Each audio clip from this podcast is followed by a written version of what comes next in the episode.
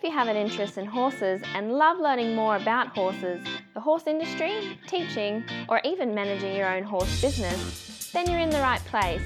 We would love you to join us on our mission, which is to improve the lives of horses around the world through the education of riders, handlers, and trainers. So get comfortable, listen in, and enjoy. Today's guest again is Al Dunning, who's a horseman extraordinaire, I think, from the US. We're going to have a chat to him. But before we do, I just want to have a quick chat about values. And at International Horse College, horse welfare and safety are of utmost importance when humans have any interaction with horses. Within all the courses at International Horse College, only safe methods are utilised that promote safe and humane ways of interaction between horses and humans.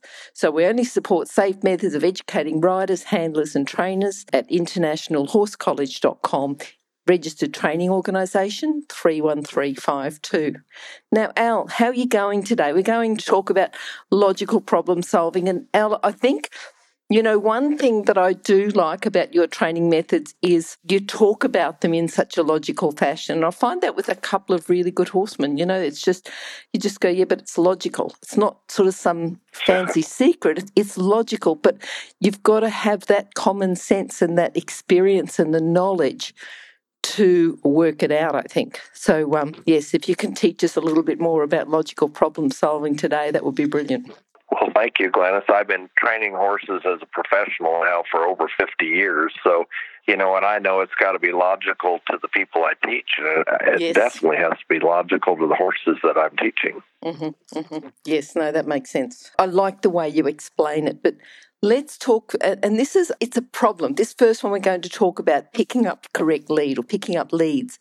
It's a problem for people that don't know how to do it. And I know that you teach quite a few people and you have taught, you know, many, many people of all different sorts of levels. How many world championships are we up to at the moment, Al?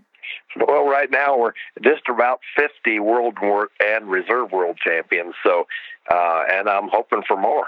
Yes, and I think that um, you know that just shows your experience in teaching such a wide variety of riders. That you know you can start them off at a certain level, but we certainly know where they're aimed. But this whole problem about picking up leads, what have you got to say about that? Well, you know, uh, Glenys, it seems to be an ongoing problem. It has to do with a lot about collection, you know, and, mm-hmm. and a lot of people try to, you know, make a horse take a lead that isn't it isn't natural sometimes for them because horses have a tendency to want to take the front lead and a lot of times people take the leads on a turn so they'll want to take the front lead but because I call it horses are bilateral the more you turn to the left the more the hip wants to go to the right Mm-hmm, and mm-hmm. Uh, so it's it's a process that you have to first teach a horse to move off your legs properly. So it's uh, it's part of collection. It's uh, part of controlling the horse's front, so the front doesn't go in the direction you want it to. You know, in the process, meaning that if I'm going to take the left lead, really I want to keep the front very straight, and I want the rear end of the horse to go to the left so the horse must yield off my right leg. And, you know, since it's uh, an up and down motion, uh, uh, really the, the lope or the gallop is a, is a round, forward, rolling kind of motion that's up and down. So rather than, um, you know, people have a tendency to turn and trot into the lead a lot, you know, when they're first starting a horse. Yes. Which surely isn't bad, but to get a true quality departure, um, you, the hip has to lead, take take the lead 1st mm-hmm. mm-hmm. So, what I teach is that you should take your hands to the outside. Let's say if you're going to take the left lead, your hands should both stay to the right, um, maintaining the horse's shoulder to the right. The horse should yield off your right leg uh, without moving to the left, uh, its entire body. You just want the hip to move to the left, and then obviously you add a cluck or a little extra leg for forward motion. Then actually the hip, the inside hind or left hind leg, should initiate the lead. So that's what we teach, and um, it it takes a person a while to understand that the hind end is the driver of the horse and uh, not the front end. So um, turning isn't always the right process. Now, Glenys, uh, on on in another drill that I do is that I'll take a horse and you know go down the fence line, use a fence line to do it, and then you know I'll stop and I'll back a few steps and turn into the fence. Mm-hmm. My outside. Let's say I turn into the right. I'll use my left leg, and as the horse turns, the fence causes a barrier which lifts the horse's front and allows the hind leg, which now be the right hind leg because I'm turning to the right, as the lead leg. And, uh, and that'll teach the horse to move off your left leg and go into the lope properly. So that's another great process that we do. But, you know, uh, if a horse has had its proper um, uh, basics of, you know, learning leg yield exercises like yep. two tracking, side passing, um, things like backing, um, like that, where you have plenty of control of the front end and the sides of the horse, it makes it more difficult to teach that lead. Okay, okay. I'm, I'm trying to work out that um, exercise, you know, of just sort of going and then towards the fence, but then turning. Yeah. Another another good process you can do to pick up that left lead, let's say, is to stay off the rail a little ways, mm-hmm. um, kind of take your left leg and press the horse toward the rail. So you're kind of like two tracking toward the rail. Yep. That means yep. forward and over. Uh-huh. Then shift your hands toward the rail to hold the horse down, not not taking the nose to the rail because we want to keep the front straight. Mm-hmm.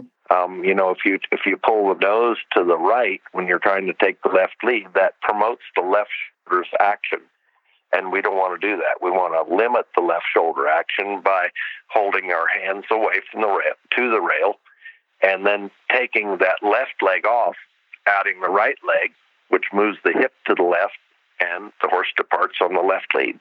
And that's that's another good. I call it uh, walking to the rail on the departure. Okay. Okay. Now, I know that, you know, in Western, we don't want a horse to be high headed. You know, you talk about a high headed horse and you want the horse to be relaxed. You, know, you tell me if I've got it wrong because my background's a little different to, you know, it's more dressage. But um, uh-huh. from what I understand, we want the horse to be relaxed. So we want the pole to be, you know, like, I don't know whether you say level with the weather, but we certainly don't want the horse to be high headed or have his head up what can we do there to get the horse relaxed and uh, and have a out, lower outline, a lower frame? Well, I think whether you're an English rider, a dressage rider, or a Western rider, it doesn't make any difference. Um, you know, I think for a horse to um, let's say, take that departure properly, mm-hmm. uh, or to be more level in the head. And it has a lot to do with working the horse's hind end and not yep. working the horse's front. Okay. And so you know, a horse that flexes at the poll, even if they raise the poll slightly, um, will have a better tendency to work off their hind end than a horse that is pushing against your hands into the bridle. Now, once a horse learns to, let's say, flex at the poll, then there's got to be a give and take motion with your hands. You got to give back and reward a horse for mm-hmm. for what it does correctly. You know, Glenys, I to get my horses lower and more relaxed, I, I spend a lot of time pulling single rein and pulling them around in circles and teaching them to give uh, not only the their chin but their poll and their neck and relaxing the shoulders. Mm. And if, after I pull a horse around uh, enough, the horses will have a tendency once they do give they'll want to relax and drop their head, and then I give them slack and teach a horse that when they give, I give back, and uh, that has a tendency to lower the horse's head and make them, like you said, more relaxed. You know, most high-headed horses are either one of two things. They're either a horse that um, you know has no discipline and no give to the bridle, or sometimes they're conformationally built to be a little higher headed, which is okay. We don't want to change that. But just like you said, relaxing a horse will make them naturally, even a horse that has a little fowl conformation, let's say, a little more upright in the neck, will still make them relax and flex and want to lower. You know, horses, even a high headed horse can eat grass, right? Yes, yes. You know, so, so we, we must remember that. And mm. when they're eating grass, they have their head down and they're they're relaxed and they are conformationally built so they can. So every horse can break um, at the poll and relax their neck and their withers to the point of being lower than even sometimes than their conformation lends it. I'm still laughing about that. Even a high headed horse can eat grass. You know, we like to come up with all the excuses in the world why my horse is different. My horse can't do this and my horse can't do that. But um, when you start talking about high headed horses eating grass, yes, yes, I understand. Yeah. I'm sure you would have come across, you know, not just quite a few different horses, but quite a few different owners that you need to train as well. So I think you must have developed oh, a good is. style to be able to communicate with them as well. Well, when a horse, you know, uh, most high-headed horses are ridden by people that don't use their legs properly, you mm-hmm. know. And um, being a dressage rider as you are, you know the importance of uh, leg control and rounding a horse's back so the horse relaxes their their uh, front end, uh, their shoulders, their neck, and their poll, and their jaw. Mm-hmm. if you want anybody that's listened to this that starts to back up a horse and it's all in their hands, all they have to do is quit moving their hands and start moving their legs at the same time, and a horse will give it the poll better. So that that is the crux of you know what we try to teach is that um, you know you at least ought to be 50-50 hands and hands and legs yep. going forward or going backwards or moving to the side. Mm-hmm. What about when the horse is on a circle and they want to duck in on the circle? What can we do to correct that problem? You know, that's the same kind of thing we're talking about is that, you know, direct forward motion is a, in a real straight line, you know, and that sometimes is very difficult for people to understand. Um, you know, they'll try to do all kinds of things to a horse. Uh, the very first thing we want to train a horse to do is uh, align their body in a straight line and go forward um, from head to tail. Um, you know, and when you start circling, a lot of times people will list and they'll they'll put their weight slightly to the inside of the circle to try to help the horse to turn, and it does them detriment um, rather than trying to lead the horse slightly to the inside, moving the head slightly to the inside, but keeping the inside shoulder up. Most horses, you, you hardly ever see a horse, Glenys, you've ridden a lot and you understand the more you circle a horse, the more a horse wants to cut to the inside of the circle. Very seldom, unless it's a very poorly broke horse, does the horse circling want to go to the outside of the circle. Yeah. Yep. Um, I have a saying strong riders ride to the outside, weak riders ride to the inside. Mm. And that means that you should keep the inside shoulder up horse should be look slightly into the inside of the circle. So let's say the circle should be a perfect arc. You know, like the head should be on the shoulder on the circle, the shoulder should be on the circle, and the hip on the circle. So if you have a horse that wants to duck to the inside, um, take your hands, both hands to the outside, and keep the nose slightly to the inside, but kind of ride with your legs and keep the inside shoulder up. And yes. that will do that. And, you know, if your horse is very difficult doing that, maintain that arc to the inside and walk your horse in a reverse arc circle to the outside enough till the horse starts to understand how to align his body. Mm-hmm. Mm-hmm we try and get our horses even on both sides. But what about backing up? You know, if the horse won't back up straight, are they telling us something, or what can we do to fix it if they back up crooked. You know, you say go straight, and you sit there and you look and you think everything's correct, straight. Ask the horse to go backwards, and they've drifted off to the right or drifted off to the left. What can we do there? Gladys, you know the the first thing a rider normally does that it doesn't have proper discipline with their legs and hands is if the horse's rear end starts back into the right, they kick it with the right foot. Yes, yes. And they they say you know, they say you know I'm trying to hold your rear end over you know, it's hard to control a horse by doing that. So, Glenys, I teach that a horse is like a three wheel cart. Mm-hmm. The back end is basically fixed with two wheels, so the back end shouldn't move much. The front end should rotate and be able to spin, turn, go in a different direction, roll back, uh, you know, whatever like that. So their the access is off the back end So if your horse starts backing crooked and his hip is backing to the right, I simply move the front over in alignment with the hind end so that the horse now is backing straight. Align the front rather than trying to align the back. And what you'll get is you'll get a horse that understands that he's supposed to, you know, keep his hip within his shoulders, basically. So instead of using your leg to straighten the horse up, merely just move the whole front over, align with the back, and then re-back. Most horses back crooked because riders are pulling stronger with one hand or the other, mm-hmm. or use one leg stronger than the other. So we got to make sure that everything's equal when we back our horses up too. Okay. Yep, that makes sense. Yeah. And you talked about the circles, you know, and I know that you said that when a horse um, does duck in on the circles, that we've got to keep the inside shoulder up. We've got to keep the horse looking in the direction of the circle, just following that shape. What about, like you asked the horse's nose in the turns, reverses, whatever, and what happens if the horse is not following their nose in the turns? You know, it's another process where you have to teach a horse and you have to teach a rider to learn how to make a perfect circle. A perfect circle is, let's say, if we take a 12 foot circle, the head should be on the circle, mm-hmm. so looking slightly to the inside. The shoulder should be on the circle, so the shoulder can't be leaning to the inside.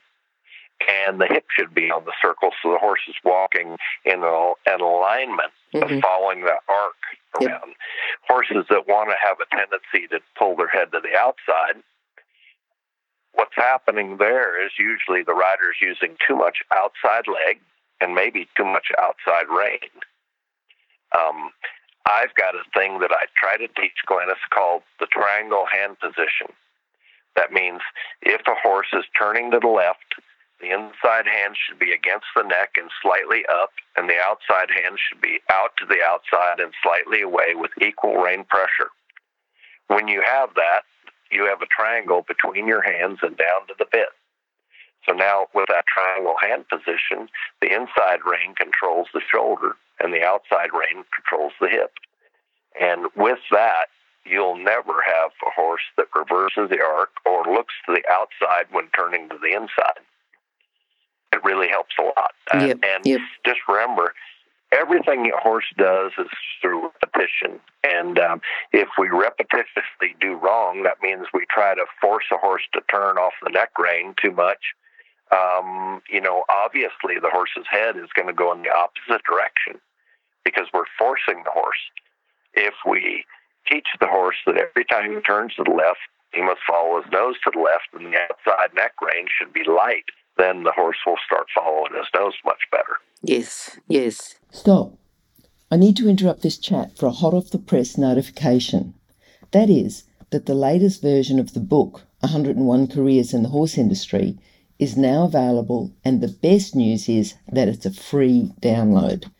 So if you work in the horse industry, if you have a plan to work in the horse industry and have a career in the horse industry, or if you know someone who plans to have a career in this fabulous industry, then this is an essential book for you to read now and then keep as a reference as you progress through your career.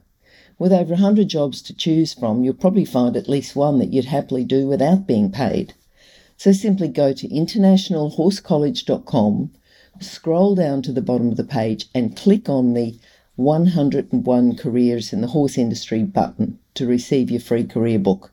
Imagine maybe one day you could be a guest on Horse Chats. Yeah, as you said, it's logical. I'm just going through them in my mind, and it's amazing training horses English Western. It's got to be logical. The horse has got to understand yeah. it, and as you say, if you're training people, the people have got to understand it.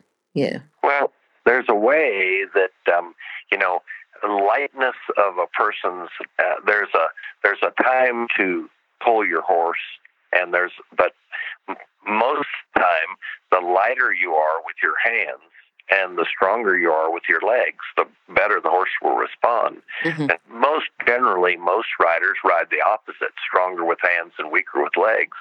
So, as you know, in dressage, doesn't lend itself to a very um, um, pliable horse if you're too firm with your hands and don't have any direction with your legs, riding the horse from the back to the front rather than the front to the back. Yes. Yes, yeah. Tell us about a little bit about bitting, like horses that chomp at the bit. Just explain what you mean by chomping and tell us what we can do for that horse that's chomping at the bit. Well, you know, Glenys, a lot, a lot of people will put a bit on a horse that the horse doesn't really palate very well. Okay. Um, and you have to train a horse's mouth. Um, you have to train a horse to take a pull. You have to train a horse to give their pull. You know, all those things just aren't natural. Um, you know, uh, when a horse is just running out, you know, uh, we have to train these horses to do this. But we also have to train a willingness into the horse, too some people will put a bit on a horse and think that bit is a controlling factor. And it's not. It's the processes that you do that teach a horse control. Yes. Um, so, and then horses will become nervous or they'll dislike the taste of the bit and they'll open and close their mouth or what we call chomp the bridle, you know. Um, I'm going to tell you something real quick that's real interesting. Um, the vaquero tra- style of training was the training that came up through the through the Spaniards that came up through Mexico into Southern California and became very popular and is still popular today. And the vaqueros that trained in those days believed that when you pull on a horse initially, that the horse will resist. And we know that's the way it is because they don't understand. At that time, it's okay if a horse opens their mouth um, because they're resisting and pushing against the bit. As the horse is pulled from side to side or pulled around many times, the horse becomes softer in the neck and softer in the poll. The horse starts to flex the poll, they'll naturally close their mouth and be better with the bit. Um, so that was the vaquero method that they taught along the way that it was okay for horse when they are first being taught to open their mouth so that they'll learn to give their jaw. Then once the horse gives their jaw, the next thing they do is give the poll. After they give the poll, they close the mouth. And then we've got to release right there and, and tell them that, that that's correct. A lot of the bits that we use today are made of not what I call cold steel or true iron and a lot of the bits today, uh, stainless bits and such like that, don't have um, the same palatability or the same taste to a horse. And most of the bits that came from the past all had um, were made of cold steel or what's called sweet iron. Okay. And then a lot of those bits were inlaid with copper. And the copper in that bit caused salivation and the salivation caused the horse to have a softer mouth and want to have a tendency to, you know, like the bit better, palate the bit better, and hold the bit better in their mouth. And so that's another thing. Uh, most of the cheap bits that are bought today are made of the best steel, and uh, we know that for a fact. And you can't expect a horse to palate that bit the same as he would a quality bit with cold steel. Mm, mm. That combination, you know, the combination of the metal. So it's the combination of the metal that's going to make the horse salivate more. Yes. Mm, okay. Okay. A- absolutely, and and many of the bits, you know, the quality bits had copper inlaid in the mouth mouthpieces of yes. the day, and uh, a lot of those that that was one of the things that horses seemed to uh, really like is mm. the copper. So, you know, obviously the bits that I use, many of them have copper in the mouth. Yeah, yeah. Do you start with the snaffle and then go to the curb? Tell us about how you transition then. You know, what are you looking for in a horse that's going well in a snaffle? When do you transition them to the curb bit? You know, a lot of riders today um, and all over the world will keep a horse in a snaffle for a long period of time. Again, you know, I learned the Vaquero method basically, and the Vaquero method said that, uh, you know, once I ride a bit, uh, ride a horse in a snaffle and teach them all the basics, teach them to stop well, back well, turn well, um, you know, control, flex at the poll, all that kind of stuff. Uh, by the time a horse was in their three year old year, um, sometimes we would transcend and ride him in a hackamore for a while, uh, you know, which is a rawhide mm, piece of equipment that has no bit in the mouth and, uh, you know, is uh, ridden the horsehair reins. Um, and, you know, it was there for, for to get a bit out of the horse's mouth for a while. It was a transition piece of equipment to teach the neck rein. It's exactly what it was. So um, that was the transition, not straight from the snaffle to the curb bit. Today, um, because you know that is a, a little bit of a dying art. I wrote a book on it a while back called "The Art of Hackamore Training," okay. and um, and hope, hopefully that made it made a difference for some people because then taught them that how important that transition was. But when you get the horse to a certain stage in the snaffle bit, horses become a little bit dull in the snaffle, and uh, and then people have a tendency to get rougher uh, to try to make the horse do the things that it once did or that they hoped it did, and instead, there's a time if a horse is well trained in, in doing the basics along their way in their three or four year old year if you even if you don't go to the hackamore, you're ready to go to a curb bit and have the leverage using the chin groove of the horse and the the pressure on the bars of the horse to keep the horse soft in the bridle and keep the horse flexed at the poll and keep the horse having that kind of willingness. So, you know that that would be the trans the the transfer between snaffle. Uh, a lot of times, people including myself, will ride a horse in what's called a shank snaffle. So it's a curb bit, has a snaffle mouthpiece in it's the same as the snaffle bit you've been riding the horse in. So it's a little bit easier transition because the they have uh, don't have a, a bar across the tongue. Instead, they have the same broken mouthpiece that uh, the horse has been used to. Mm-hmm. Mm-hmm. This book, The Art of Hackamore Training, can people still get that? Is it still in print? Oh, yeah, sure. You can get it through uh, my company, ADTAC, at aldunning.com. And, okay. and uh, it's a it's a wonderful book. It, it is the best selling book of Western Horseman magazine at this time. Okay, very good, very good.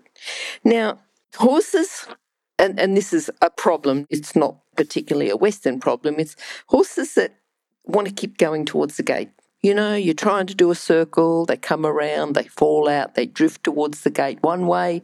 Then when they're over the other side of the circle, they're drifting towards the gate. This has got to be a common problem. Absolutely. What do you recommend that that we do, you know, we'll talk about what causes it, but then what can we do to fix this?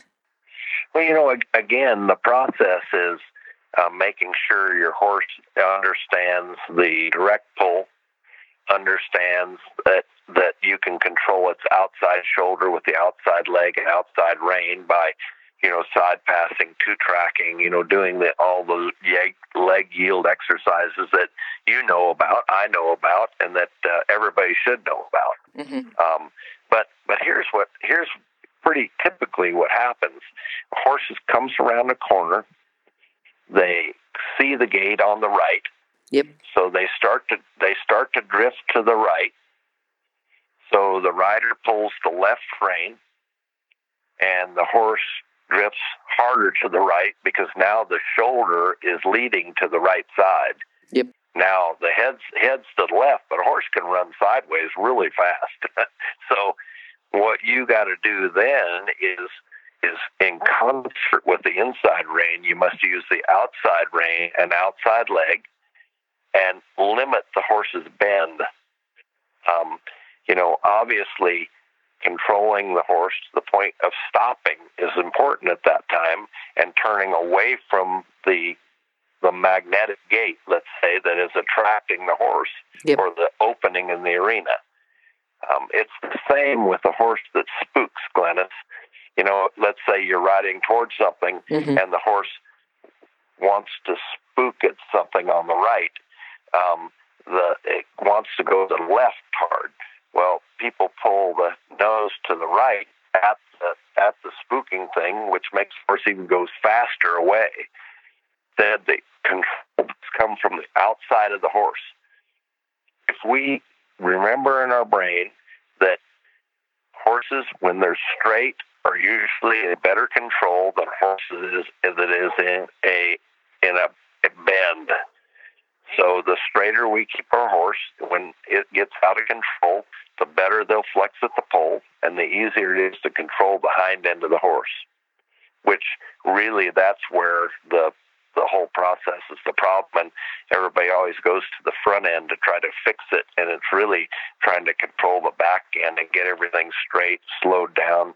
So my my process would be if my horse was spooking away from the right gate instead of just pulling its head to the right, I would I would kick it up fairly straight. I'd rock both hands. I would rock the bit across the horse's mouth and try to get the horse to flex the poll, slow down, and then once I got control of the horse, I would probably continue to make some circles until the horse got better and better understanding. And you know, Glenys, a lot of people the problem with the gate is the horse has been attracted to the gate because the people ride out the gate. And yes. um, yes. you know, if you if you'll if you'll just wear a little wear a little shoe leather out and get off at the far side of the arena and lead them out the gate, or even take to the process of you know taking a halter with you and tying the horse on the other side of the arena until it's comfortable over there, and maybe lead it out at a different gate or a different position, and uh, and not you know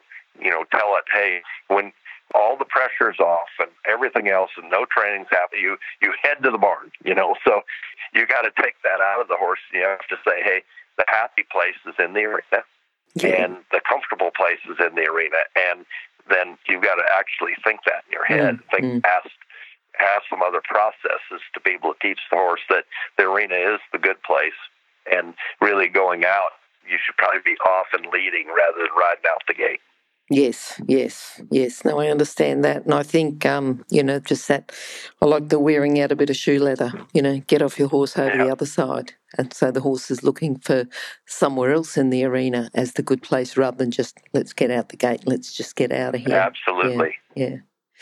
Now, we might have a young horse and, and you know, call it, you know, just holding its regular, regular rhythm, um, correct tempo, but a horse that doesn't rate his speed or runs off. Tell us a bit about the terminology, what you mean by rating the speed and running off. you know, we all want a horse that can go um, like a car, meaning that in uh, in the lowest gear the car goes very slow, and as Mhm. you shift more, the car, the car goes faster, and you get to the point where you want to slow down. You should be able to slow down, even to the point of necessary stop. And uh, so, as we train a horse, we got to train them through those gears. Uh, we want to be able to teach a horse when it- goes that that horse has what we call rates at speed.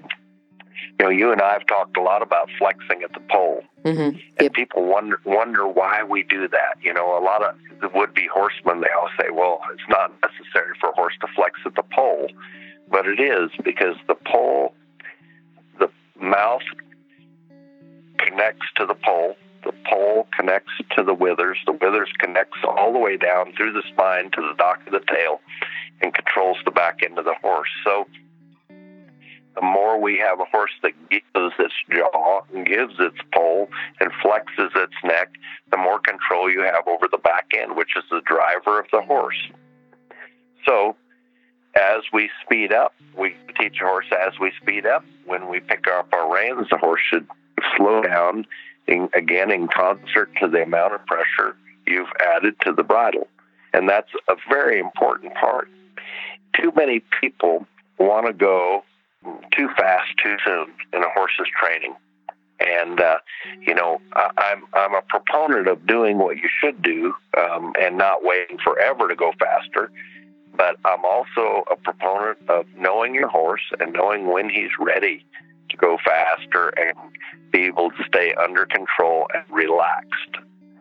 Most most horses, as you stated earlier, that want to get away, get out of control, um, have a problem rating their speed, it's uh, strictly a relaxation problem.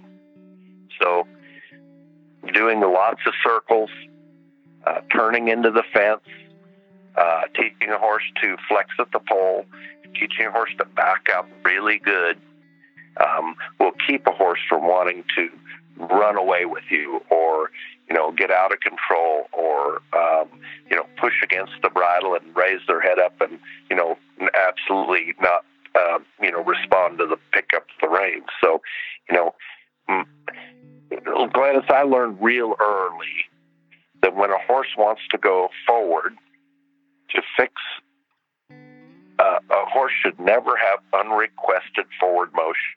Mm-hmm. Meaning that, that I should ask the horse to go forward. That's that's what we should do. The horse shouldn't overwhelmingly uh, uh, uncontrollably want to go forward. Yep. Yep. So what what we learned is when a horse takes a wrong step forward, we should turn the front so you actually take front foot from going straight ahead to the side, which will normally slow a horse down. Um, there's a process that we learned training young horses a long time ago um, that came from the Vaquero method called doubling, where if a horse wants to charge forward, you reach down, take the slack out of the rein, pull their head around your leg, and actually make them in a turn. That's called doubling. And then the next time he does it, you turn in the opposite direction. And pretty soon he learns to, you know, control off of one rein or the other, yep. moving side to side rather than you know forcefully forward. Yeah, Al, this is where you know, like you were saying about you don't want to ask the horse too soon. People are in a hurry; they want to get there. They want to get there. And it's uh-huh. not that you don't want to get there because, you know, 50 world and reserve champions, I think, you know, you obviously know where you're headed. But that's your eye as a horseman that can say, no, we can't take the horse any further today that's enough for today. We still have that goal of the world championships, but for today, that's enough for that horse. And um, yeah. Well, you know, part of part of learning how to um, train is making sure you have the proper amount of time to do it right. Mm-hmm. But most young trainers need, moreover than that, they must learn when to quit. You know, when a horse thinks he's accomplished something, when he feels comfortable, when he's relaxed, things like that. Uh, never get into a fight with a horse. Uh, never get a horse too hot. Um, never get a horse mad. Uh, never get mad at a horse. Uh, those kind of things are have to be in your repertoire to be a good horseman. Mm-hmm, mm-hmm. Yep, yep. One last question, Al, before you go. Horses that are hard to bridle. You know, there's obviously a reason that they're hard to bridle, but what do we do with them? What's the best method? Well, you know, most people don't know how to put on a bit properly, number mm-hmm. one. And some horses are afraid of their head. Um, so, the, obviously, the first process is to be able to halter a horse properly and make the horse like to have the halter on. You know, want to have your companionship, want to lower their head into the halter, put their head through the through the nose part of the halter. I mean, that makes it real simple. If you can't halter a horse properly, you shouldn't be putting a bridle on him yet.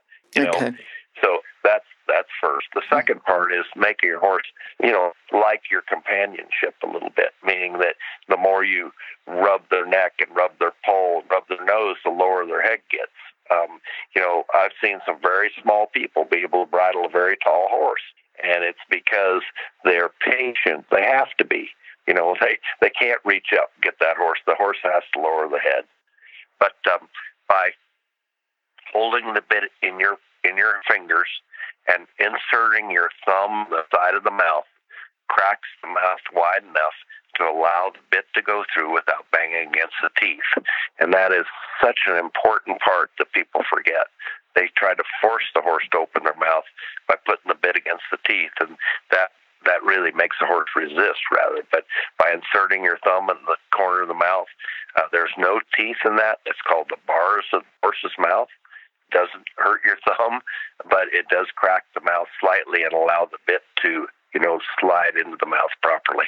And and you know, Glenys, it's just as important when taking the bit off. So when you take the bit off, you should you know make sure you un unhook your curb strap or your uh, your throat latch and slide the headstall over and let the horse open his mouth to drop the bit. Patient right there and teach him that that's the release, the relaxation part too.